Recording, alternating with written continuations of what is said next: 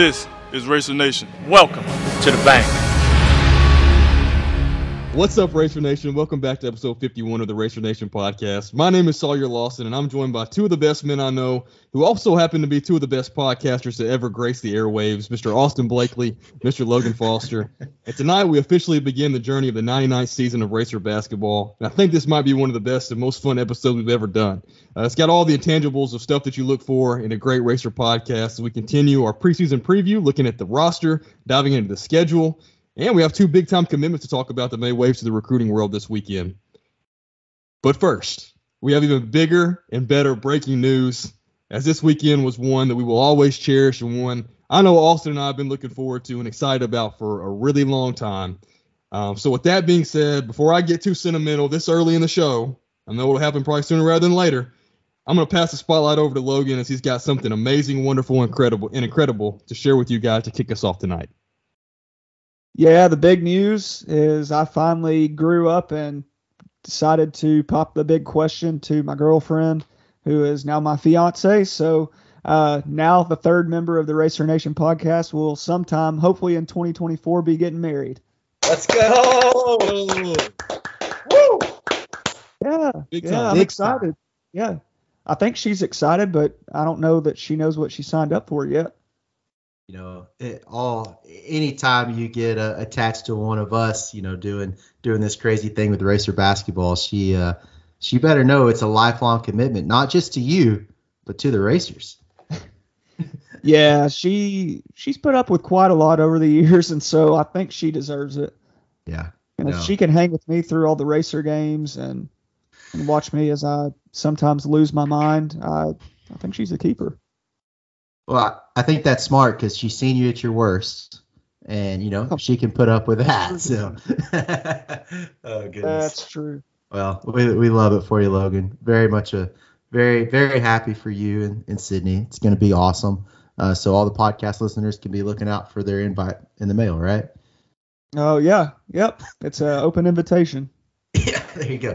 If you lo- listening to a future episode, right, you'll you'll be That's sharing that.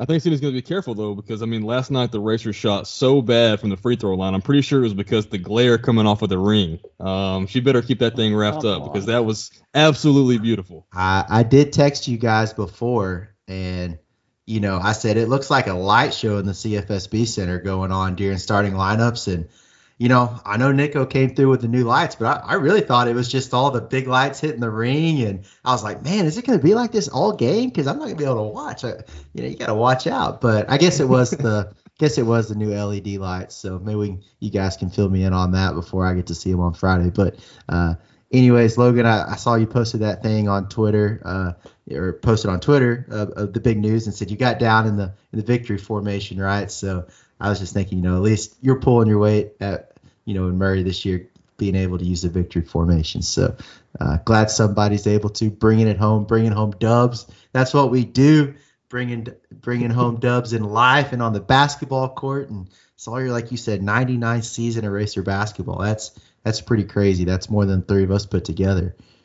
Yeah, absolutely. And, you know, as we kick off this season, one thing I, I wanted to I wanted to pose you to you guys this tonight, a little two-part question. Um, we promised you guys earlier on in, in in this season, it's going to be maybe a little bit less of the X's and O's and more about the fun stuff, more about the stuff about our lives. And, and really, it's going to give us a chance to to to dive into, um, you know, things off of off of the basketball court, but we also want to talk about it with you guys too. So we want to get you guys involved, and uh, we want to hear from you guys, uh, our listeners, and uh, all of Racer Nation about some of the things that we talk about. So uh, we're kicking it off with a fun one tonight. Like I said, it's a two-parter, so we'll start with the first one.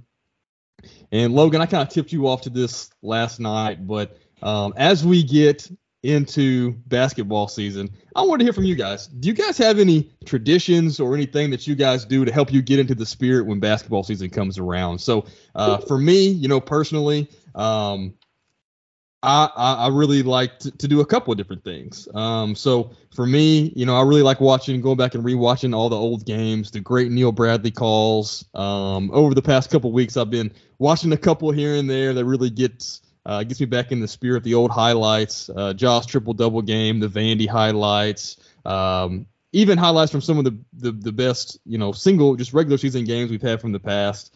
Uh, I also really love, you know, like reading the Banner Years book, especially when we're going back to Racer Arena. Um, some really great quotes that uh, and pages out of there that I like to like to pull up to, to look back on, and uh, also like to to watch some of the old basketball movies too. Like uh, my daughters really like Space Jam right now. That was a favorite of mine growing up. I used to always watch that before basketball season. Uh, nowadays, I really like watching Glory Road. Watch it every year before basketball season. Austin, I think you and I might have gone to see that in the theaters together way yeah. back in the day. Yeah. Um, so that's really.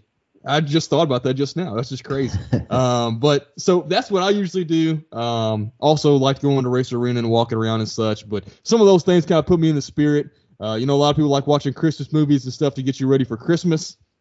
Same question for you guys, just about basketball. So uh, interested to hear your traditions. Uh, and then hopefully, you know, Racer Nation, jump on board and, and let us know what some of your favorite traditions are to help you uh, in kicking off the basketball season.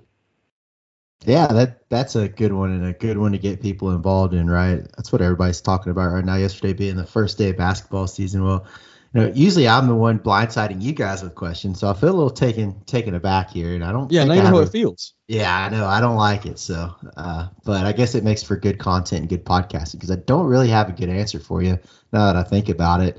Um, I do. I guess my only tradition, and it's just kind of like a recent one. I.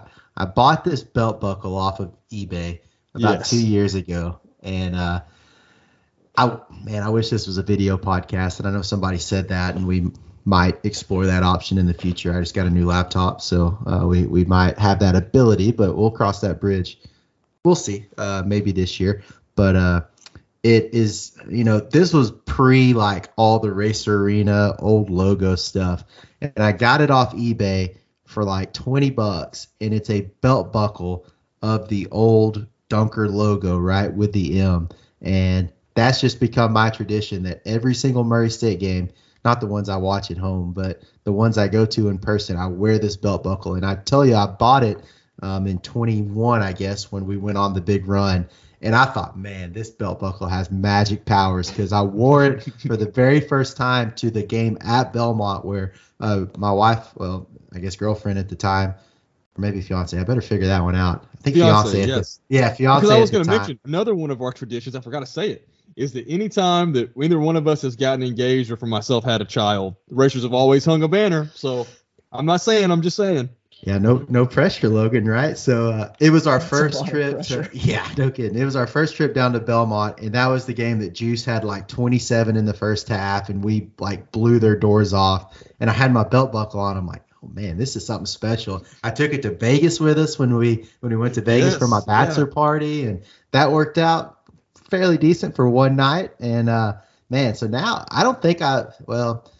We don't have to talk about last year. I wore it to a couple games last year, but you know, it's redeeming itself. It's one and oh, I wore it to the Racer Arena game. So, uh, man, I, I don't really, I'm always going back and watching the YouTube video Sawyer, like you said, or uh, you mentioned the old Neil Bradley calls. There's a great, if you go to the multimedia section uh, on go racers dot com, there's some of those archived there. And uh, man, it's going to be Uh, bummer that there's not going to be any more added, right? So uh, we'll we'll take what we have with that. So yeah, listen to those. I listened to some the other day actually, which was cool. So um, and then just watching. I mean, it like this is the best time of year when like sometimes we'll go and uh, when we sit down to have dinner, it's like, man, do we hop on Netflix? Do we watch something on Hulu? And it's like, no, you pull up Hulu Live, and it. I don't know if anybody has like Hulu or YouTube. It like learns what you watch. And so uh, I like only watch sports on there. I pay eighty dollars a month to watch sports. Um, but the good part is E S P N Plus uh, feeds in to Hulu Live, right? Because the Disney, uh, no free ads, I guess, um, on that. But literally every college basketball game is on my for like a For You page.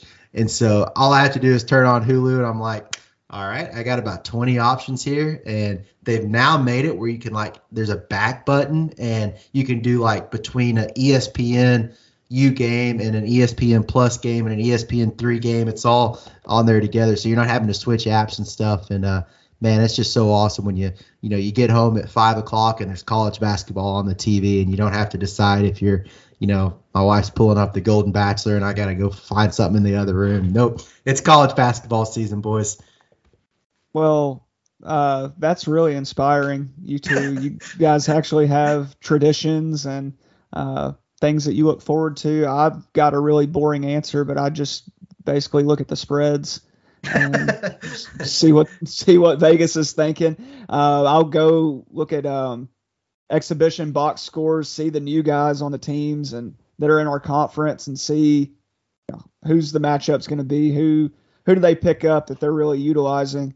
Um, for basically, if you're looking at Murray State, you could say, and you're looking for another team, oh, well, this Nick Ellington guy is coming on strong or something.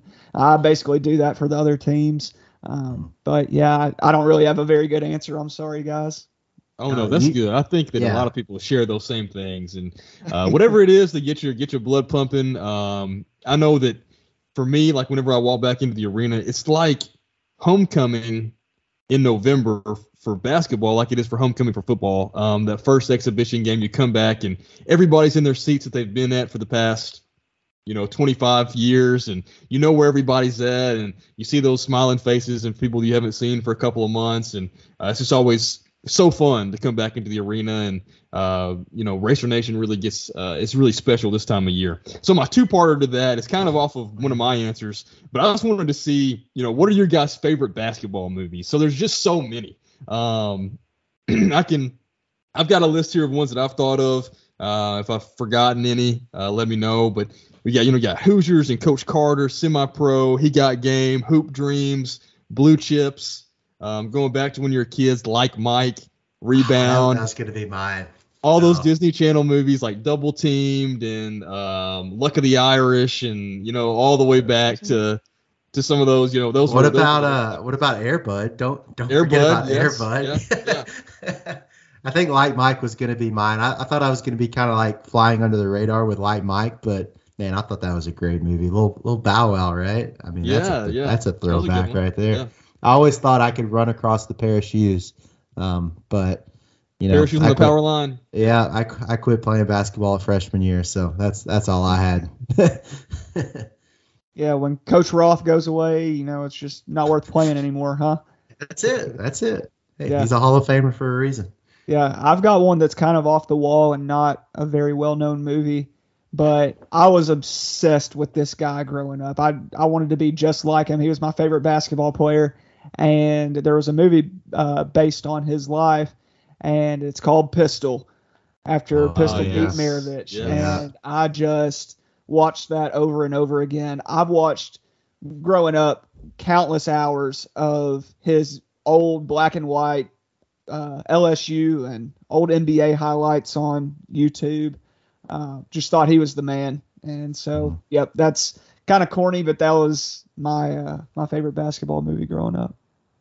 Awesome. I love it. So, yeah. So, uh, listeners, you know, you've got a lot of ammunition tonight um, listening to the podcast. Feel free to hit us up. Congratulate Logan and Sydney first off. Tell us about your traditions. Tell us your favorite basketball movie. And uh, together, you know, we're going to be really ready to rock and roll. I expect when this comes out, you know, Thursday morning, everybody will get a chance to listen, and Friday night should be a raucous environment in the C F S B Center because um, everybody will be jacked up and ready to go. So um, with that being said, I guess let's throw it into uh, more preview of this Racer basketball season, Austin. Well, yeah, and thank you, Sawyer, uh, for, for coming up with that stuff. That, that was cool. So, um, man, before we get into like too much more of a preview, we did play. We played a basketball game last night, right? And so – man, like I said earlier, we're just winning all over. Uh, Logan's winning in life, and, and we're winning on this podcast. And the Racers are winning on the floor with a big win, ninety-one to fifty-eight. And I'm sure, I don't know how much we want to, you know, dive into the X's and O's and stuff. But, you know, I'm a big eye test guy, uh, whether it's basketball or college football. Like, man, with all these college football playoff rankings, I'm like the eye test. I, I think Georgia's better than Ohio State, even if the stats don't show it and stuff kind of thing. Not to get into any kind of arguments there. But, guys, I sit there and, and watch the E S P N uh, broad E S P N Plus broadcast. And as our conversation from last week on the podcast right after the Racer Arena game shifts to this week, I just feel like, and I don't know, Logan, maybe I you you guys were there in person and saw it, but and maybe I'm uh, building it up too much in my head, but I just I'm a lot more pumped up this episode than I was last. Yeah, I think, uh, you know, outside of the first half of the first half, we really yeah. looked pretty good. Um, I think our defense was really poor starting out the game, and that was evident. They matched us shot for shot basically for a while. And, you know, after the Brescia game, we started slow and didn't really kick it into high gear until the second half. And so people were kind of getting a little anxious, to be quite honest. But I thought our guys responded well. Once they decided to really put their foot down, we looked good. And I was actually impressed with the crowd um, for a, you know, a game against a Division Two, uh, N A I A, whatever they are. Yeah, forty-five hundred is what they have listed. So yeah, not and, bad. And it wasn't a uh, you know, lame crowd. They kind of got into it, and students showed up more than I really expected to. Um, and I'm not sure if that's partially because of the Racer Arena game. That's kind of what I was hoping would happen, is that so many people would come to that game that they would feel invested earlier in the season. But uh, I thought we had a great turnout. Now, you know, I think all of our uh, non-Division One games may be over, if I'm correct. Mm-hmm. Um, yeah. And so the real show begins Friday. Uh, you know, Tennessee Tech's not it, – they don't look all that great, but – it gets real, real quick when we play Western Kentucky next Tuesday. Yeah. And Sawyer, I think that's one thing we talked about last week is like, what do you expect to see out of the team uh, on Monday night against Midway? Because, you know, like you said, in N A I A team, it's like they're obviously not the most talented team that's going to be in the C F S B Center this year. But I think when you look at games like this, obviously a lot can go wrong, but you know, from what we laid out last week, I think a lot of that stuff came to fruition. And it's like you get a, I'm not a math guy, thirty-three point win. And what else could you expect out of a game like this, right? Oh, absolutely. I think that based on the, the level of competition that we had that we were going up against, I think that the Racers checked almost every box. Something I think you wanted to see Nick Ellington really assert his dominance. He did that in a major way. Um, we wanted to see us knock down more threes. Did that. Not as much early. Um, I think we wanted to shut down them knocking down threes, and we didn't do that as much early. But like you said, Logan, after the first half of the first half, we hit a lot of threes, and we didn't let up a lot of threes. So um, getting back into the flow, playing your first home game at home, uh, I think that was – I think you checked a lot of boxes, like you said, Austin. And as far as the X's and O's, Not not a lot to, to really chew on on this one, but, you know, you had seven guys in double figures that I really thought was awesome. Um, something that, you know, I think that we th- there's a lot of guys that could do that every single night in and night out. But for me, Logan, kind of going off of your point, is the, the thing that I think I was the most impressed about was just the joy the team was having um, and the environment. And if you if you guys have a chance, go back and watch Nick Ellington's post-game press conference. Uh, he he, he only it's only like two and a half minutes. But he talked about loving playing with this team, loving the guys on the team. You can just tell the culture has changed. But, you know, he stated it was his night last night, but any night it could be somebody else's night to go off, and that the team just feeds off of that, knowing that that can happen, and and cheering and supporting each other. And even after the game, it went even further, where the players and coaches all were were uh, talking about how great the support was and how how great the environment was. And I mean, last night is probably going to be, like you said, the worst environment of the season, you know, on paper.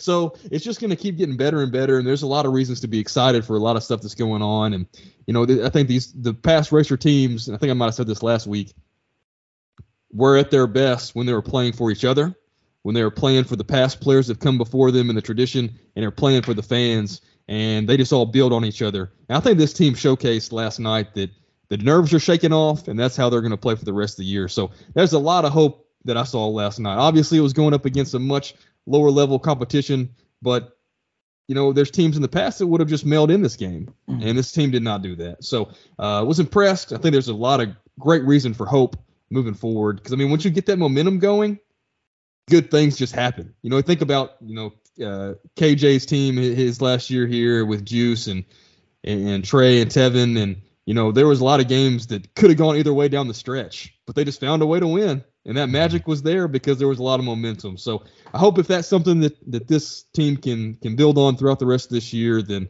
that'll be something awesome because I think this team will need it, and I think this team will thrive with it. I think you make a good point, or you make a lot of good points, but I want to – Thank you. Yeah, yeah, you're welcome. I want to expand more on, like, the flow you talked about because, um, you know, that's what really hurt us last year of getting off to those slow starts. I mean, how many times did we get down eight to zero, ten to two? And you saw a lot of that was being forced shots early in the shot clock, right? And we come out, very first possession, they win the tip, which is probably going to be a happen a lot this year. Get the turnover, and you're like, all right, okay, got poked the ball free, got a steal. And then we go down, one pass, Sean Walker takes a three. It's like, man, that is not how you establish flow. Probably a good shot. He was open, but it's like, man, is that what you want the very first possession of the game to be? Guarantee you that's not what they had drawn up in the locker room, right? Uh, and so, you know, we were able to rebound from that, and Sean ended up playing really, really well. He was a guy I was impressed by last night, but you noticed his second shot was either a layup or a dunk after the flow of the offense. And I thought we saw that a lot more last night, and probably one reason we shot forty-four percent from the three-point line. So they got a lot of open looks. There's a lot of layups, too, a lot of looks around the basket. Nick got a lot of looks, and they let the offense flow for them. And um, one thing, Sawyer, uh, you know, we talked about when we, we got to see the team last week a little bit um, practicing. And, you know, one thing I'd, I'd mentioned to you, and one thing that's kind of been a pet peeve of mine that I don't think I've said on here is, like, I don't think we set very effective screens at all. Uh, I feel like a lot of guys just mail it in. They kind of just go up there and stand and roll off, and like they never make contact. And sometimes they're even like screening their own player. It's it's just like they have a spot. To, yes, exactly. They have a spot to get to, and it's a motion offense. So I think it'd be, it'd be very easy to just get in the motion. It's like, okay, I got to go set, screen this spot. It's like I'm screening a spot, not a person. And then I roll to the basket. Um, And, you know, we I saw that in practice Friday, and I turned to Sawyer. I'm like, man, this is so frustrating. You know, I think of guys like Farrell, uh, uh, Jarvis and Farrell and uh, Wayne Kate, Langston. Wayne Langston. Man, those guys were like the screeners from, all, you know, all conference screeners right there. That created Cam. Yeah, and, we were always told that Breon Sanctius set the best screens, too. Yeah, exactly. Yeah. Exactly. That's, Kenny's talked about this on the podcast before about how, you know, yeah. you can't go through the motion setting these screens. Right. And and I think that was part of our – and not to get off on a tangent here, um, but I think that was probably part of our problem last year why we didn't get a lot of open shots is because guys weren't getting open because they weren't getting screened for. So it's really easy to play defense when you're just, like, following your man all day. Um, but I was watching that game last night, and I saw a lot better – which I know we were playing Midway, so I don't want to overreact to playing – an N A I A school, Midway, but Midway's put up a lot of points this year as well. They got some guys that can shoot, but I thought our screens were a lot more effective, which led to open baskets. I know at least more than once. I mean, uh, I'm thinking like Justin here.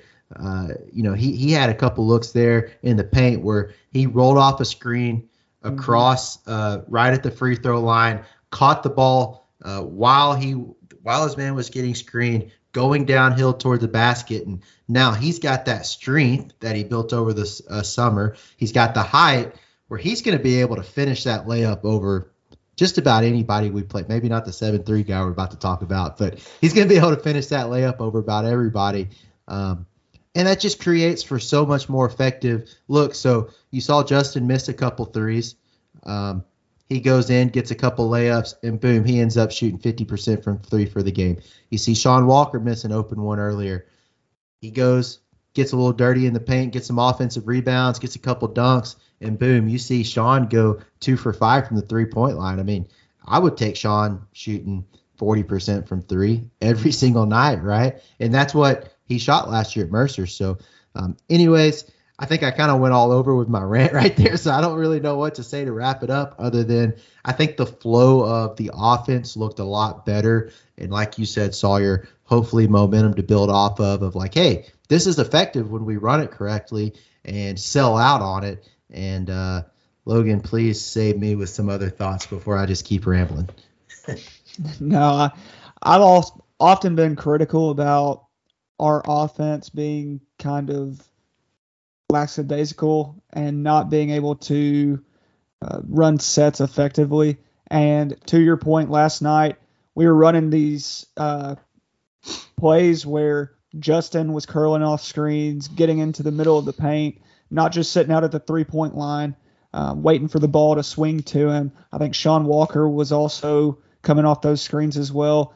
It, it was actually refreshing to see. And like you guys said, there's only so much you can take away from a game against Midway, but you know, it, it's still a game and you still got to go out there and execute like it's anybody else. So that was actually really encouraging to see. Guys, one thing I did want to ask you guys, uh, you all about, you know, I, I wasn't in, in the arena, right? Like I mentioned probably like eighteen times on this podcast already because I was jealous of not being able to be there to see the first home opener with the new lights. I mean, I just talk about these new lights all the time, and I told the story with, with Nico, and we were in his office and all that, and it came to fruition, and, and now you guys got to see him, and I saw him a little bit over the E S P N broadcast. So, so tell me, with the with the pregame and the, the the the starting lineups, and I mean, it looked like a a daggum a Trans-Siberian Orchestra show on on the E S P N Plus. It it was going crazy. So Sawyer, uh, tell me a little bit about about the game day experience.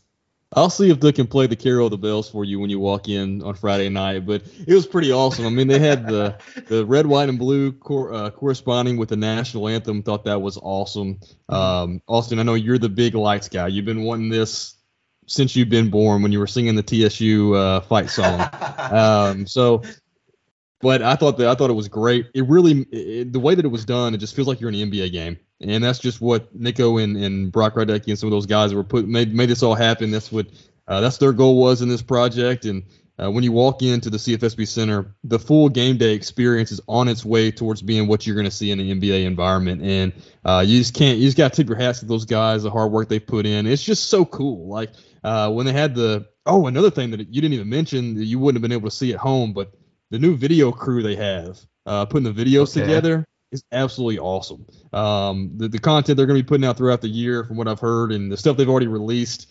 Uh, I know I tweeted out from the pod account. It got me fired up. And it had a lot of engagement. So I think it got all of Racer Nation fired up. So you got all those intangibles. Also, I don't know if you can see it or not, but they also have smoke. I just thought it was awesome, Logan. Yeah, I didn't really remember that we had all of those improvements until I got there. Just forgot about it. And you were still in the Racer Arena mindset, like the nineteen nineties, you know, nineteen ninety-seven. You're like, man, it's cool. There's video boards here, right?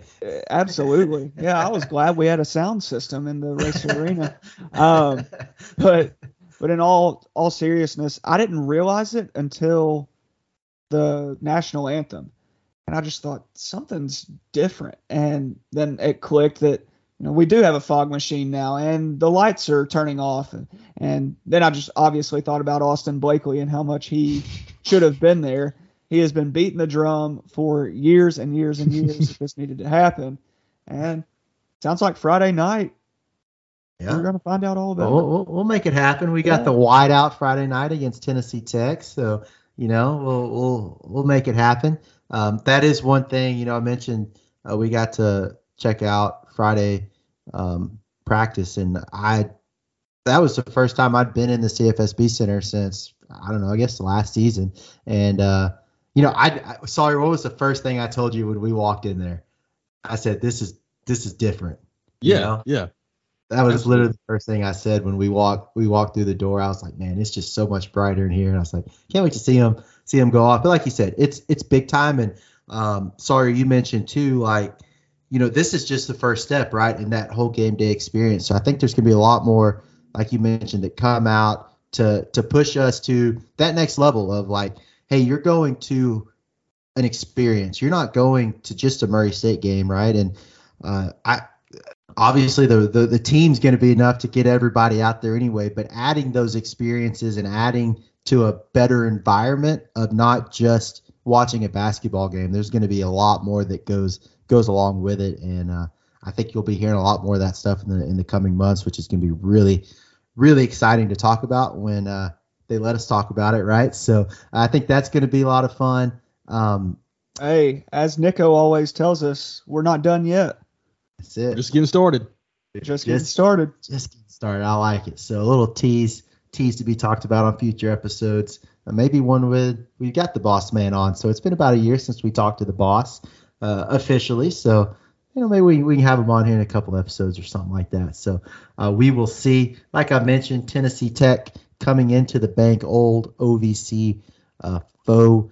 Luckily, we don't have to go to Cookville anymore. Talk about a place with some crappy lights. I mean, I remember watching that place on T V, and it's like, you know, it reminds me of when we all went to Jay Alexander's before a Belmont game, and uh, Logan, your dad's over there with the light trying to look at the menu. I feel like that's how, you know, the lighting's so low in there. That's how it is at the at Cookville. But luckily, they're going to be in the bank uh, Friday night. It's going to be a good opportunity to go out and come out and see the Racers. Uh, you know, Friday night game, bring the family out, get everybody out there because uh, I think, you know, the momentum that this team's building, Sawyer, like you mentioned, it's you're going to want to get out there early and see them. And I think Tennessee Tech is uh, maybe not so great on paper. I mean, they played Tennessee the other night uh, or last night, I guess. And I think Tennessee is going to beat a lot of people in Knoxville this year. But but guys, they kind of kind of embarrassed Tennessee Tech a little bit.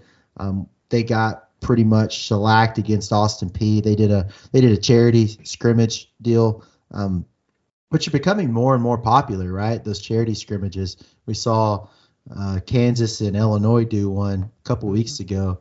And I think, Logan, that might be your avenue to get a real team into Racer Arena in the future. But anyway, I'll I'll leave it at that. I think it's going to be hard to get an actual game in there. But I think a charity well, scrimmage might be the way to go. A young man can dream. But That's I it. will say what Austin P did to Tennessee Tech wasn't very charitable.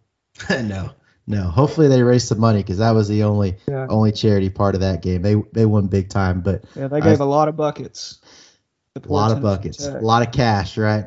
A lot of cash money. The bank was definitely open that night uh, for the charity event. But I know you guys have looked at Tennessee Tech a little bit, Logan. There's one guy that that you want to highlight that might be the tallest player, biggest player we see out of any team this year.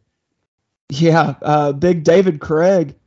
Seven foot two from South Africa, and actually, he's uh, kind of a friendly foe um, because he come from Mercer, and so he was teammates with Sean Walker. So we'll have a little inside scoop, and Sean can give a, a little scouting report to the team beforehand.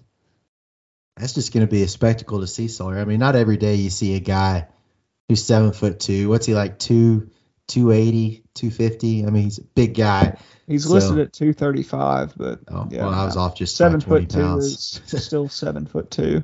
Yeah, yeah, that's pretty crazy. He, yeah, that he's ninety-six percent Wembanyama. There you go. Uh, yeah, it's going to be a spectacle for sure. I, I'm I'm really interested to see the matchup to see how uh, Nick Ellington can can go up against a guy of his size. Um, I don't think anybody here is trying to say that Mister Craig is anywhere with the, have, has any type of the skill level that we're going to see with with other big posts in the in the valley, but still he's going to have the size. And so, uh, regardless of the skill set, I'd love to see love to see Nick um, continue the performance that he had from uh, Monday night and uh, bring it on to Friday night. It'd be pretty awesome too. You know, you got to know that Sean Walker wants to get a little piece back of his old teammate. So. Um, should I call my shot and say maybe a little poster?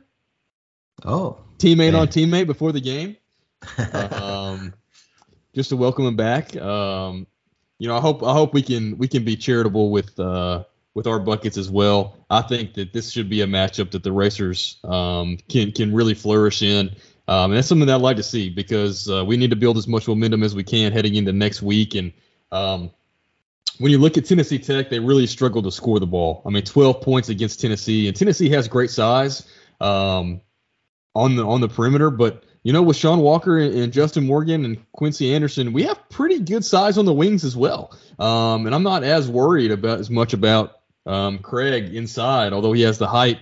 Um, you know, I don't think he's his his uh, his forte is scoring around the basket. So um, you know, I think that that will will feed to our strengths and.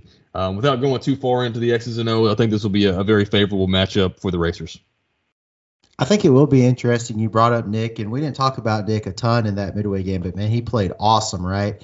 And but but Midway was super undersized. There's no no bones about that. And I think you know I'm thinking I'm thinking back uh, to to guys we've had that's been more like Nick's height in the past, um, like a Devin Gilmore. Like obviously Nick's got a lot more a lot more muscle and body than Devin did, but man, you always saw Devin really perform in games against the N A I A schools. That's probably some of his best performances, right? So I really hope Nick can bridge it from not just doing it against those guys to doing it against, you know, Division One teams, right? Where, I mean, I don't think any of us expect them to average twenty-two and twelve to see across the whole season, but man, fighting for those rebounds, getting those offensive rebounds, being super aggressive.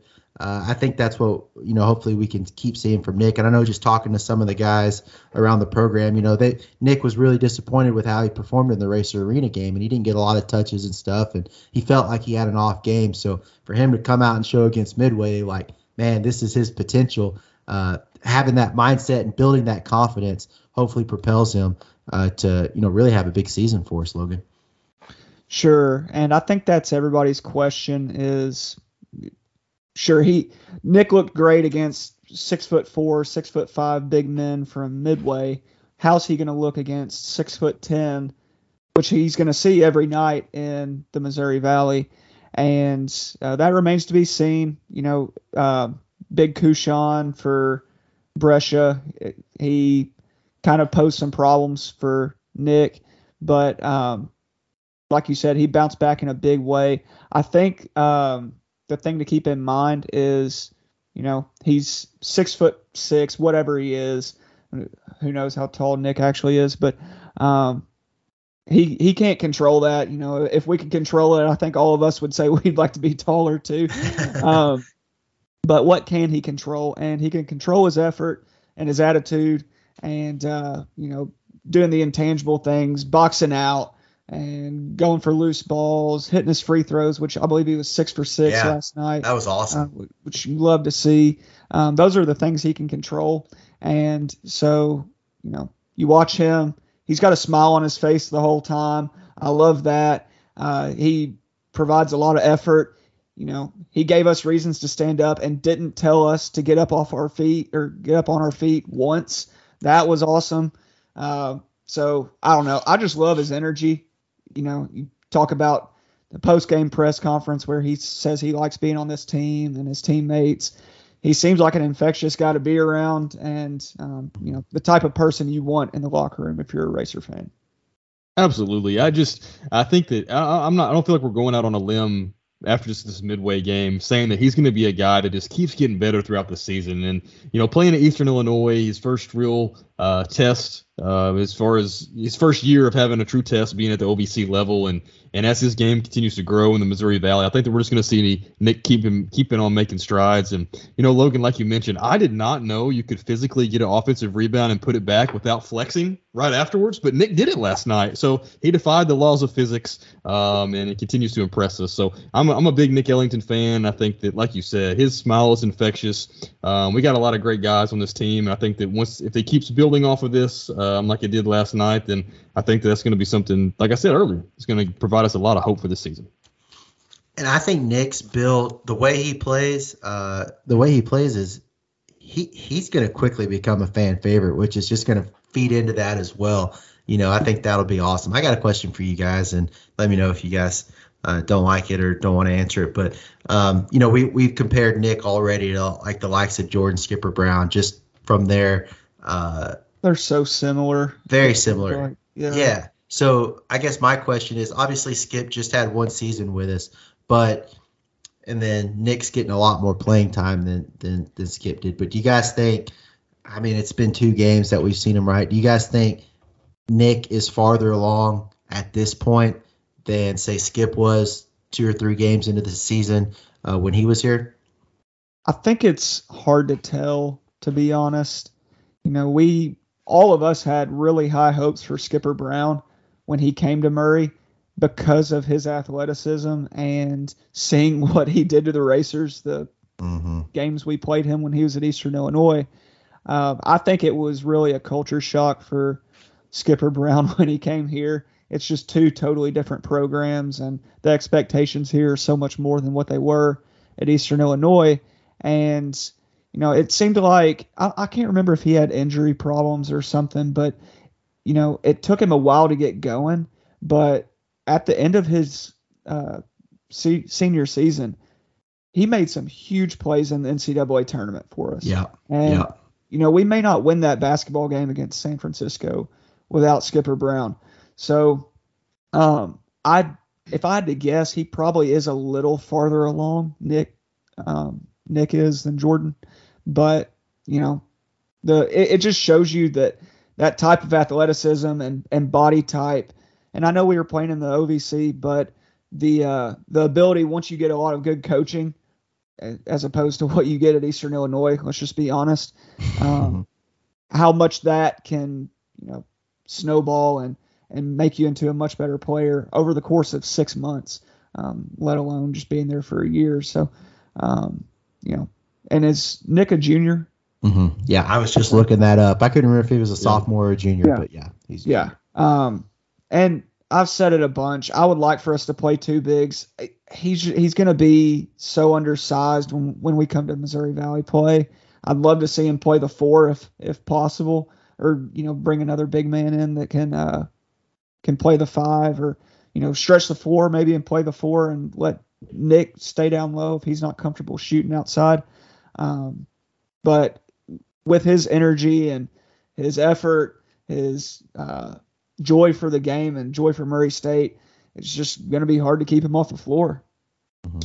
Yeah, I agree. And I think the guy that I really look at with, with Nick outside of, of Skipper Brown is is a guy we already mentioned earlier in this podcast, and that's uh, Wayne Langston. You know, another lefty, and mm-hmm. I think maybe you maybe you could compare him to where he was whenever he came in as a junior, and he didn't play a whole lot his junior year. You know, namely, think because we had Jonathan Farrell and, and Jarvis Williams. I mean, um, right. there wasn't a lot of time there, but Wayne blossomed into a, a great screener. I don't remember him ever taking many shots, you know, outside the painted area. Um, all of them were right around the parabola down low. And so I think that, you know, he, he reminds me a lot from him. And I think that from, from that perspective, it, I think they're on a, a similar, I think they're at a similar place, you know, whenever Wayne came, Wayne came in and where, where Nick said, and, um, you know, if we have a better season, Wayne's senior year, uh, I think that he might've been in the conversation for like almost a first team Uh, O V C guy, and he was a second team O V C guy, um, and hit his free throws just like Nick does. Had quiet thirteen seven, thirteen and nine games all season long, pretty much averaged it. And he was such an underrated uh, big man that we've had from the past that uh, sometimes gets forgotten, Lefty Langston, um, but a guy that I, I really was always fond of because of how hard he played. I don't think he was as much of a, as an energy guy uh, as Nick is, but I think that's just a pro for Uh, for Nick and his personality, but both of them are extremely hard workers, and I really like the trajectory I think that we can see Nick making throughout the season. And I think the, what's going to help Nick is, you know, he's going to have he's going to have to learn. Like he he's our guy, you know, he's he's going to start, he's going to be out there, so it's feast or famine for Nick, and I think, you know, he's going to have the support around him to make sure it's it's feast, right? Yeah, and I will mention, you hate to ever bring this up, but with the depth of our front court, you saw last night Sam Murray was kind of grabbing at his midsection whenever he was coming out of the game at the end. We already have a depleted front court, so minutes, you know, if, if you can play, if you can be on the court, you're going to get to play. And uh, with Nick and Malik and Sam really being the only big men we've got, and, you know, if, if Sam can't stay healthy, or if something happens to Nick, or Malik, you know, being as aggressive as he is, if he gets hurt, um, you know, there's, like you said, they just, they've got to be on the floor. Yeah, no, no doubt. Uh, they're, I mean, that's the game of basketball. You got to have some tall guys out there to get rebounds and stuff. That, that was another thing. We saw the guards rebound really well, not to keep harping on the Midway game, but I think that's going to be our key stat. But Sawyer, our baby stat was, was a couple years ago. I think our, our guard rebounding numbers might be our stat this year. Uh, we'll see as the season progresses. Uh, but we'll take care of business Friday night, hopefully. Then we've got Tuesday, the return of, you thought I would say Western Kentucky, but we've got Red Panda coming in for the halftime performance. You guys probably don't know who I'm talking about. Oh, heck yes. Yeah, Logan, you know. You know. Oh, yeah. So this is, uh, I don't know, do, do we spoil it or just let the people see on, on Tuesday during the game? I don't know, man, but I'll tell you what. I'm not even going to get up to go to the bathroom. I'm no, staying for Red Panda. This this halftime performance, and I don't know how to how to preface it without giving away, but it is we, – we throw a lot of big adjectives around, but unbelievable is what this thing is. And she will – she puts on a show, and I promise you, when halftime comes around on Tuesday, do not get out of your seat because you're going to want to witness the Red Panda. Anyways, what people really probably want to hear about on this podcast is the return of Western Kentucky to the bank. It's been, gosh, not not the history guy, maybe twenty fifteen, twenty fourteen since uh, Western's been, uh, since we played them uh, whatsoever. I do remember some games uh, when we were in college, Sawyer, when we would we were sitting over there together, uh, where Western was in the bank. A couple good wins for the for the Razors, but uh, you know, Western has been very up and down, mainly down uh, over the past few years, but I guess first off, just the athletic departments and the basketball teams coming together to get this series back going. I think it's signed for four years, uh, uh, home and away, home and away, right? Uh, so going to Diddle next year over in Bowling Green. But, guys, this just makes sense, right? It's just one of those, like, M T S U makes sense. Uh, Austin P going forward is going to make sense. And Western just makes sense. That's a t- less than two and a half hours, right? Uh, so – I think it's really great that this is this is happening, and uh, you know, guys, hopefully, I'm glad we're playing at home, uh, getting the first game at home, and hopefully, uh, you know, the race can show show what we're made of and get the dub. Because I think, like I think we mentioned on the last podcast, Logan, you you brought it up of like when these guys came in and we played Austin P last year. It's like we had to tell everybody why you got to hate Austin P. We this is why we want to beat them. So hopefully, you know, we can set the standard now of why we don't like Western, why we want to beat Western, and hopefully, guys, why we beat them on Tuesday. Yeah, absolutely. I mean, it makes perfect sense. It's a great game for both schools. Um, it's going to be a net builder for both teams. Um, it makes sense from from a locality standpoint. We've got Western grads here. They're going to have Murray grads in Bowling Green. I hope this turns into a tremendous rivalry. And, and you know, as you as you go through, Austin, like you mentioned, you know, the, if these games continue, these will be rivals. So we're going to have ri- we're going to just have a season chock full of rival games, which is going to be awesome. And I know this is the, the path that Nico and Coach Prohm have, have laid out of trying to establish the absolute best non-conference schedule we can possibly have. That that way that, you know, the reason why we joined the Missouri Valley Conference is to be in a league that has multiple bids. We're not talking about two; we're talking about three or four. Uh, and having teams like Western on the on the schedule is is a it's a great part of doing that. Um, you know, Western is is a little, little bit of a rebuilding mode themselves. Uh, but they've got a lot of guys that chose to stick around for their new head coach, and I think probably the most popular one of those is Dante Allen, a transfer from the University of Kentucky. Actually picked uh, second team on the um, for all conference for them. Strangely enough, don't don't know as much about their team. Didn't really do as much of a deep dive this year as I have in the past, but didn't even start for Western last night. Only scored three points. I uh, thought that was interesting. But uh, looking at their roster, they are going to have tremendous guards, uh, and they're going to really put pressure on our uh, on our big men. So uh, I'm really excited for the matchup. I think this game, I had it circled on my calendar when the schedule came out, that this of the non-conference might be the most crucial, and let me tell you why. So we play Western next Tuesday night.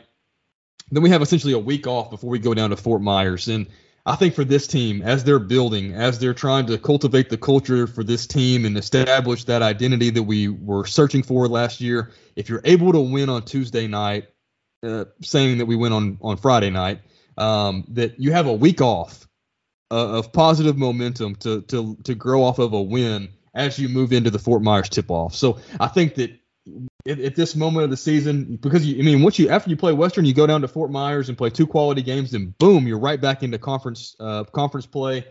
A full week of the season is eaten up by that point, you know, almost two. And I, I think this is, if the Racers are able to come out with a huge win against Western, that will be a huge shot in the arm um, that we can ride that momentum for the rest of the season. Great points there made around around the Western game. So you know, one, West just playing Western Kentucky should get the fans out, right? And, you know, we're probably preaching to the choir a little bit here, because if you're listening to this podcast, you're probably doing everything in your darndest to, to make it to that game if you're able to. So playing Western Kentucky, Red Panda at halftime. Maybe most importantly, Sawyer Lawson taking the half-court shot for five thousand dollars. And, man, like, always say, these guys have a lot of pressure. We we see the guy at the Racer Arena game just nail it. First try, that was awesome. That wasn't for five thousand dollars, so that wasn't for charity like what, what Mister Lawson's doing here. But, Sawyer, you, I hope you're practicing, because if if you make it, the Racers are winning. You you never see it where the person makes the half-court shot and the team loses. So I hope you've been getting some time in the gym. I've been trying my best. Um, I've been in the gym a little bit, uh, but this, like you said, the expectations are high. And if I do hit it and the team doesn't win, that is not going to make me feel very good. So I really hope that we go ahead and that we can take care of business. But, yeah, it's an awesome, awesome deal that, that Perkins does every year for that. So I'm excited to do it. I'm going to need everybody cheering loud. I'm sure that everybody will, with it being a Western game anyway. So, yeah, I mean, how awesome would that be, though? Getting a win, getting to see Red Panda, a suit for the soul, getting five thousand dollars. Uh, that'd be a pretty perfect night in the C F S B Center. So uh, only thing only thing that I wish could be better was have Austin in attendance. Uh, ah, but yeah. I think I think I think we're setting up for a pretty special night on Tuesday. Yeah, I like it. Uh, vibes are high. We're going to get this win on Friday. Vibes are going to be even higher. And then, like you said, it's I think this uh, this season can all be a lot about momentum and, and building that and and having a good showing in Fort Myers, like we did a couple years ago when we were down in Fort Myers. That's going to make that Bradley game very interesting because, uh, I mean, guys, they had a big win last night. It took them overtime. They played some really, really tough stretches in the second half after getting up sixteen at halftime, but but they got a big win against U A B last night. So them coming in uh, to the C F S B Center for the very first M V C game is going to be going to be very, very interesting. Uh, Sawyer, you mentioned at the top of the show, big week on the recruiting front, right? Uh, it, it, you never know what you're going to get in these early signing periods because uh, there's high school guys and now so much with the transfer portal. But what's Coach Prohm and the staff done? They, they've gone out and for the first time in program history, gone out and got two top one fifty guys to shore up the team for next year. And that's going to be the big guy, Jordan McCollum, out of, I don't even know where he's from because he's played like three different places already at some A A U teams and some prep schools. Uh, sorry, I know you're going to be, you're going to have all the stats for us. And then also point guard D J Shine, uh, you know, getting another, getting another D J. This one's going to shine for us at the point guard role. Um, another top fifty guy. And, uh, you know, they, they kind of did a cool thing for him with the uh, Facebook Live announcement, kind of did it up big, which is pretty sweet. If you guys had a, guys had a chance to to uh, check that out on Sunday. But, you know, we, we talk, we, we're guaranteed three open scholarships because uh, you're going to lose uh, Rob Perry, Quincy, and Sean Walker are the guaranteed seniors, and there's obviously probably going to be more. But that's two out of three scholarships you've already signed or you've already got committed to. And I know both guys, coaching staff is super excited about.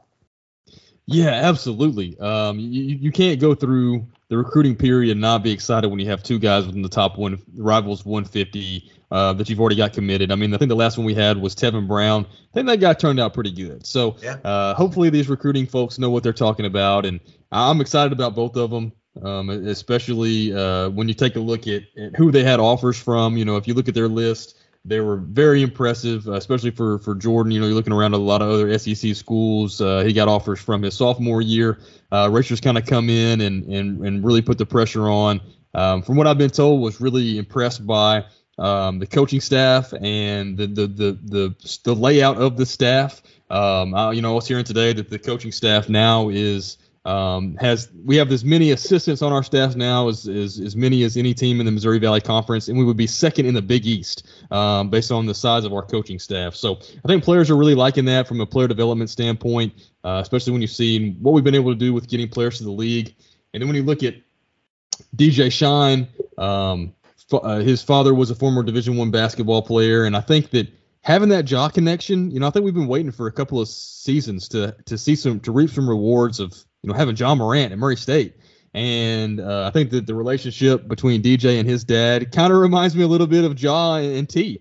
Um, and I think that, you know, if I was a dad and, and had a son that was looking at going to college or doing something like that, and I were in their shoes, that would be very appealing to me. I think T could, could sing his praises about the time that he had here at Murray State, um, watching his son. And, and, I, and you know, as we break down their game a little bit, sorry, I feel like I'm rambling a little bit, but uh, I really like from D J, kind of moving on to him, uh, he reminds me a lot of a, of a former Racer guard, just kind of how he shoots the ball and and and how he plays on the perimeter, and that was Chico Carter Junior, who was on the team a few years ago. Um, but I really like the difference that I see from those two is that D J seems like he has that tenacity, and he loves to drive the basketball and get inside and really mix things up in the paint. And, and Chico is more of a of a perimeter scorer. I see that you've got a little bit of both of that with D J, and I'm really excited about that. So, um, Logan, Austin, uh, I know you guys want to talk about these guys too, so I'm excited to hear what you guys have to say. I think with Jordan too, just uh, talking to some guys, uh, you know, I think he's he's officially listed at six seven. He was on campus about a week, uh, two weeks ago, and they measured him at six eight. So he's going to have – Um, he's going to have good size. He handles the basketball well.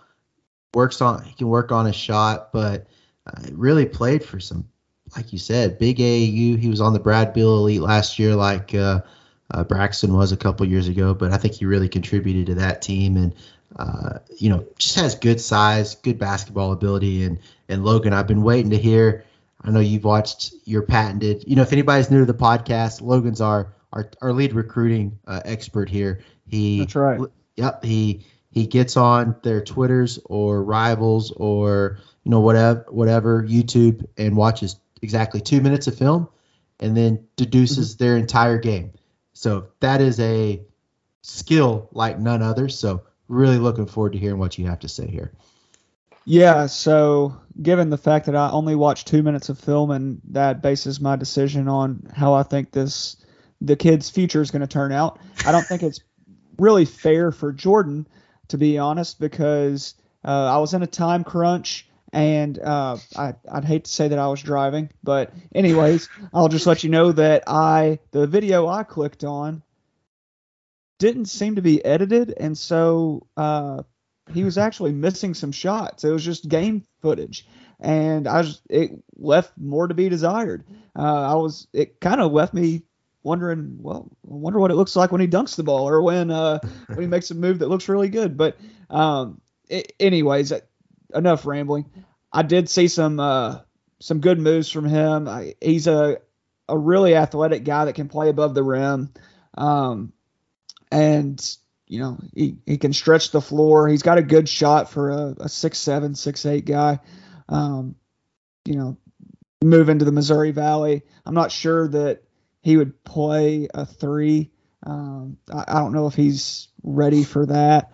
Um, you know, you, you look at somebody similar size, like an Alden Applewhite, who would potentially play the three or or the stretch four. I don't know that Jordan would do that, but um, obviously talented. You know, when Tennessee and Missouri and all these other schools are after a kid, um, you know, they're not crazy. they're they're not just seeing. Um, random things and guys that, that uh, nobody else sees. Obviously, everybody sees that the kid's talented. So, um, you know, a huge get for the Racers, obviously. And then you've got D J. Um, I loved his game, to be honest. He wasn't as highly recruited, or, well, the teams that he was choosing between weren't necessarily as prolific as what Jordan's was. But uh, I was, I've been telling the guys in our group text, I'm wanting a dog. I want, uh, you know, somebody with a, a Trey Hannibal or a Brian Moore, somebody that's just not afraid to get in there and get their nose dirty and uh, really play hard. And I think D J's that guy. I like how he drives and he can score, but he also has a good eye for where his teammates are. And uh, another thing, and Sawyer, I, I saw a lot of Chico in him as well. Another thing that I saw, and it's not fair to compare him to an N B A player, but I always remember how uh, Campaign was comfortable shooting, moving away from the basket, could always gather himself, and uh, seemed to put up a really nice shot, and it wasn't ever, you know, an air ball or far, far off. He was always under control, and a lot of his shots and it's probably because he's a little smaller. He's what, five ten, five eleven, but um, he's moving away from the basket and it looks effortless. Like you, you can tell his dad's taught him from a young age the right mechanics and, and how to play the game the right way. So really good additions. Um, I guess it remains to be seen what we do with the third scholarship, um, but it's going to be interesting. Yeah, I think I think the thought around the program is probably you hold that last scholarship for transfer opportunities. Um, it's and I, which I think is is very wise, but also I think for, for right now, you know, we've got both the guy we've got both our guys locked up. It's November eleventh or November seventh, and we can focus all our attention on next year's class, and getting a jump start on that has to be critical uh, for the next couple of recruiting cycles. So I really like the two additions, like you said. Uh, I'm really excited to see them um, and, and watch them throughout their their, their senior years. Uh, both of their both of these guys play at prolific high schools now. Um, Jordan playing at Huntington Prep, probably famously uh, most known for um, their their player that came from there, and Andrew Wiggins, who played at Hoopfest a few years back. Um, obviously, he's a world champion now. And then um, you look at uh, D J playing for Brewster Academy. Um, that's up in, in the northeastern part of the country, and they have a tremendous list of alumni as well. Um, and so if you if you were to look those up, you're going to see a lot of N B A players, the players who played at really high levels, Kentucky's, Texas's, all over the place. So uh, both those guys are, are in great hands as they finish their high school careers, and will be in great shape when they come and, and join us join the join the roster next year. I think they're both set to sign the dotted line, I think, sometime this yeah. week or next. Yeah, I think. I think you mentioned the eleventh, and I think that is National Signing Day. Probably completely wrong about that, but uh, we'll we'll see. I yeah, but they I think that's what's awesome when you see the pencil to paper. But um, they seem like basketball guys, and that's all you can ask for. Uh, basketball-minded folks. I think that was one thing either Jordan or D J said in, in an interview of like, man, I can just like go play basketball at the facility anytime, and somebody's probably going to be up there to help. You know, like you said, from a player development standpoint, and uh, there, there's a lot of those things, Sawyer. That uh, that's just one of them about having the biggest, uh, biggest coaching staff in the valley. There's a lot of things that I'm, I want to talk about, uh, not not tonight, but uh, things like that. And in in N I L, we talked about we want to get into the mentoring program, Sawyer. Uh, and talk about that at some point. There's just a lot of really good things from a player experience standpoint that is really helping us out from a recruiting side, from a transfer portal side, from keeping guys like Brian Moore and Jacoby Wood and, and guys who, I mean, no, no bones about it, they had opportunities to leave over the summer, right? Uh, but they were to come back and and wanted to be Murray State Racers. And I think it's a lot of the work from the coaching staff, from the athletic department, from the fans. We can give ourselves a little credit, right? Probably this podcast a little bit, um, maybe. But, uh, you know, all kidding aside, I think the – I want to highlight eventually in an episode. I know we're running hour plus now, so I don't want to uh, hang on too much longer. But there's a lot of stuff to talk about and a lot of positives to highlight. So, fellas, speaking of speaking of big things and big moves, uh, w- one move we did not make last week, and that's totally my fault. I let us get off the rails a little bit, but we didn't have a Logan's Listener of the Week. I mean – So uh, Missus Karen, uh, Quincy's mom, got to go two weeks. That's pretty special. But uh, time to yeah. back to back, time to crown the next one, Logan. Uh, you've had a big week, so probably not not much time to prepare. Uh, but you know, I know you've got somebody locked and loaded, ready to go for us tonight. Yeah, uh, I just thought of this person. Um, I, I'm not one to prepare. Anybody that's listened to this for more than one episode knows that. But this person uh, actually texted me about the podcast earlier this week, and um, it's his big week, actually. He's getting married on Saturday, and that is Davis Major. So Davis is one of my buddies, and actually Austin's met him as well.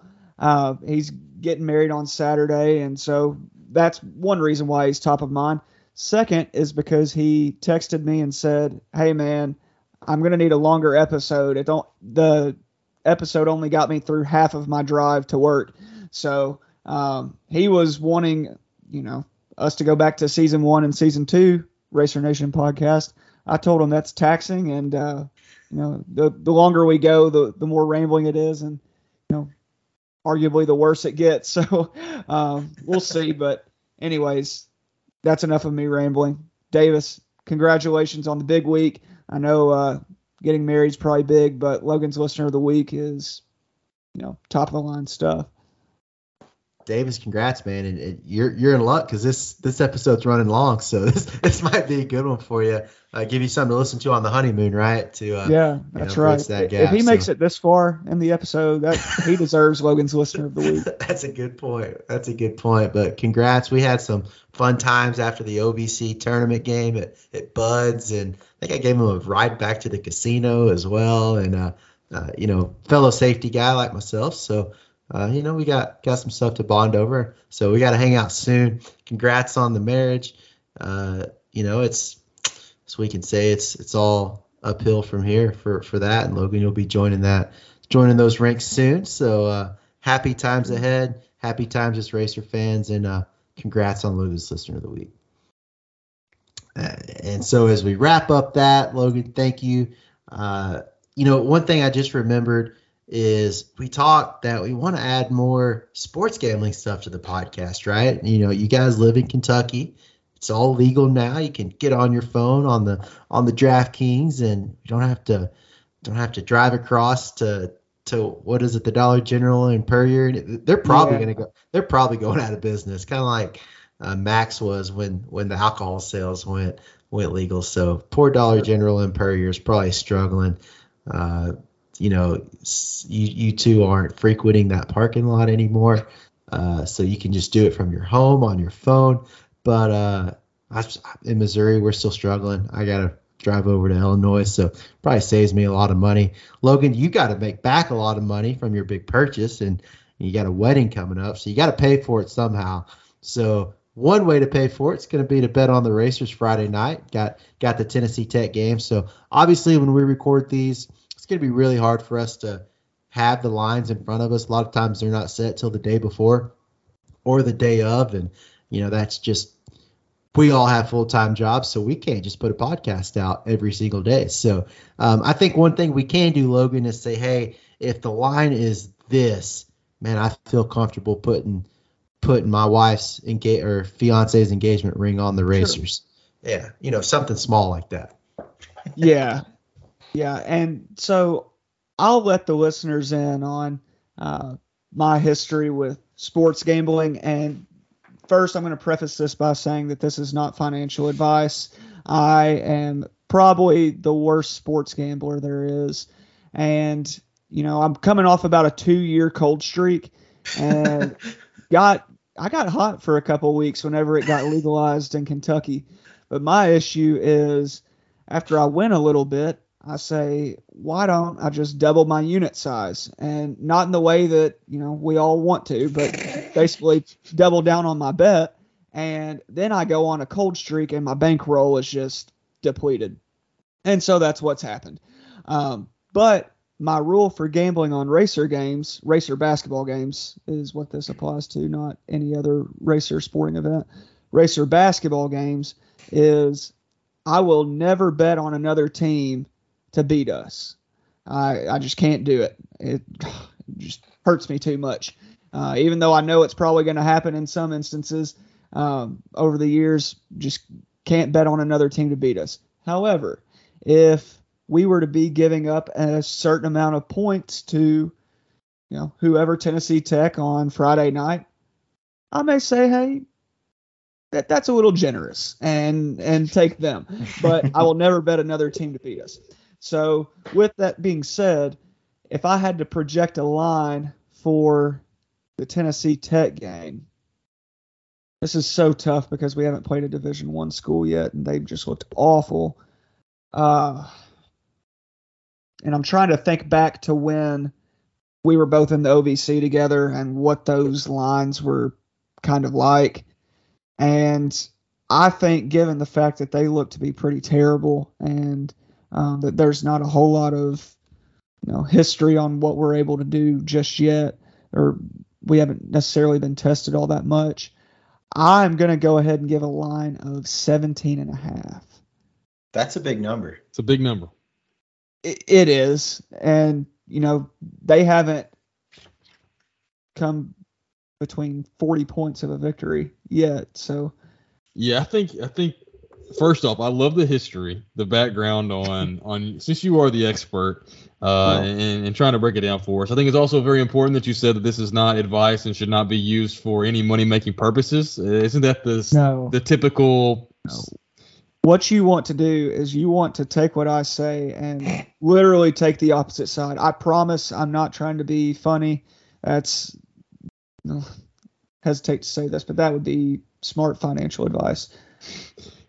In looking at this game for me, I, I think the line might be closer to like in the thirteen and a half to fifteen number. I would love for it to be up at the seventeen number. Um, that's just that's just a lot of points. And I, I tried to look at the board a little bit last night, and a lot of the games that I expected to be bigger spreads were much smaller. And I don't know if that's like, it's like a transfer portal effect um, where they think that more teams will be more even coming out of the gate because they're all getting their first games together. I'm not sure what the what the explanation for that might be. That's just maybe a theory that's I've seen some throw around. But, um, you know, I think if, if, if that is the case and it's seventeen, um, is that the number you still think you're comfortable with for the Racers to be able to cover? Or what do you think a final score might be uh, based on how you're looking at this game?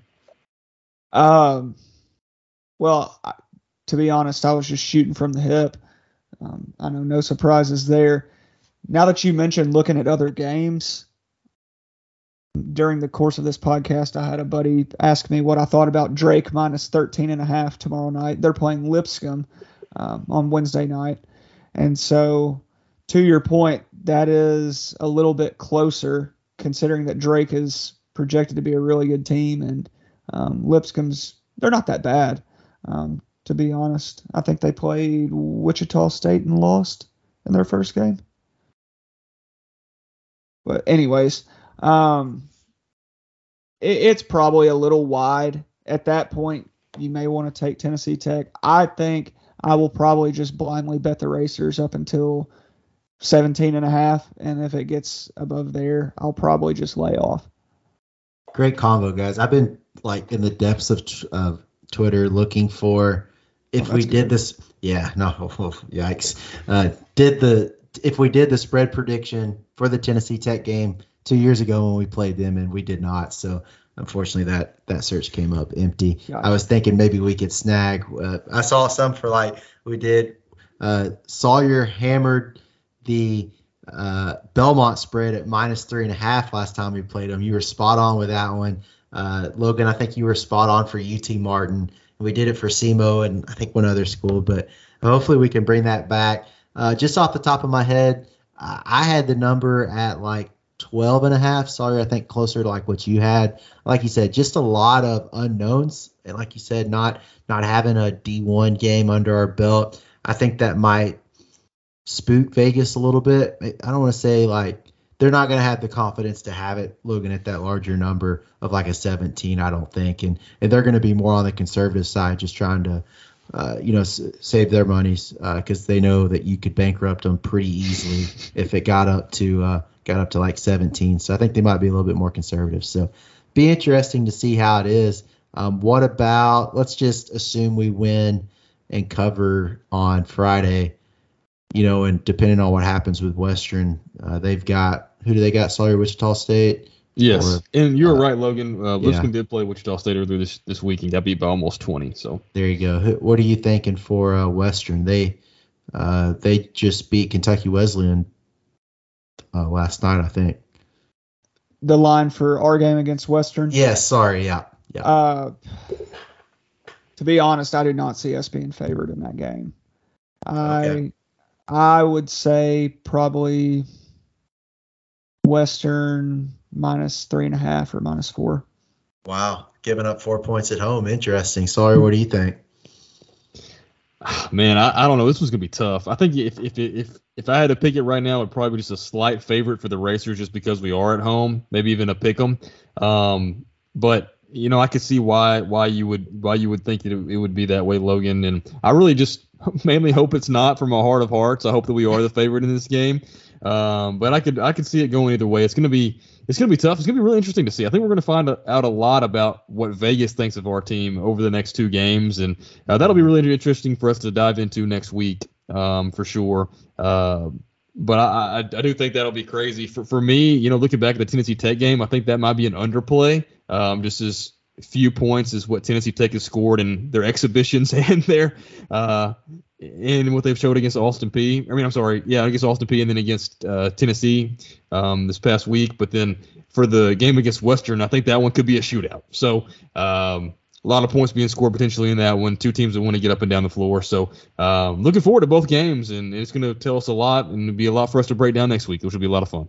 Yeah, for sure. And just one last thought for me on Western. Uh, I will, you know, I, I'll throw a number out there to Racers one and a half, but uh, Logan, it'll be interesting if it goes your route. You know, Sawyer, we talked a lot last week about the team having a chip on their shoulder, playing an underdog role. There's your first opportunity to say, hey, Vegas thinks Western's going to come into the C F S B Center and beat you guys. That's if that's not bulletin board material, I don't know what is. So if it does go that route, Logan, uh, what you're thinking, it's going to be really interesting to see how the team responds. Yeah, and like we always say, we like when the team's got their got the chip on their shoulder or that bulletin board material. Uh, you know, it started with the preseason rankings, mm-hmm. being picked seventh. So um, like we talked about last week, a lot of Racer fans that I've talked to have said, I think we should be picked higher because the other teams aren't as good. And I voiced how I hate that um, sentiment. It's, you know, it's time to prove it. We're playing Tennessee Tech, and, and then the real show starts next week. Um, mm-hmm. You know, I know we're not supposed to look past Tennessee Tech, but Western's right on the horizon, and, and that's the big test. So um, it's time to, you know, early in the season, put your big boy britches on and get to work. And I'll say for those folks that say that, look at some of the games that the Missouri Valley's played over the last night or two. There's not a lot of teams that got worse, so uh, there's still a lot of really good yeah. players and really good teams in this league. So uh, that's just going to be how it is every single year. And you know what? Let's throw Murray State in that conversation. Guys, really fun conversations tonight. Mixing it up a little bit. We've gone way longer than we thought we would, like we always do. So, like you said, Logan, back to season one kind of stuff where we just keep rambling because uh, I think we're all fired up, man, and that's that's what's so fun about it. Um, the the game day experience, the prep, the I mean, boys basketball season is back, and that's what we love and that's what we live for. Logan, congrats again. Uh, just can't can't be happier for you guys. Um, can't wait to see y'all on Friday night. It's going to be a nice little reunion in the bank for us. Even though I saw you guys last week, it's going to be fun to see y'all again. Can't wait to see the Racers. Can't wait to see this these new lights. I'm pumped about that. And, uh, boys, let's get a win against Tennessee Tech on Friday night. And let's get a win against Western. That'll be awesome to kick that. Um, Absolutely. Heck, yeah, kick, kick that series back off again, and then we'll talk again. Uh, just like we do every week on the Racer Nation podcast. So thanks, everybody, for listening. Uh, thanks for tuning in, listening to us ramble. Hope you guys had fun, because we sure as heck did. And Sawyer, go ahead and send us off. Go Racers. Go Racers.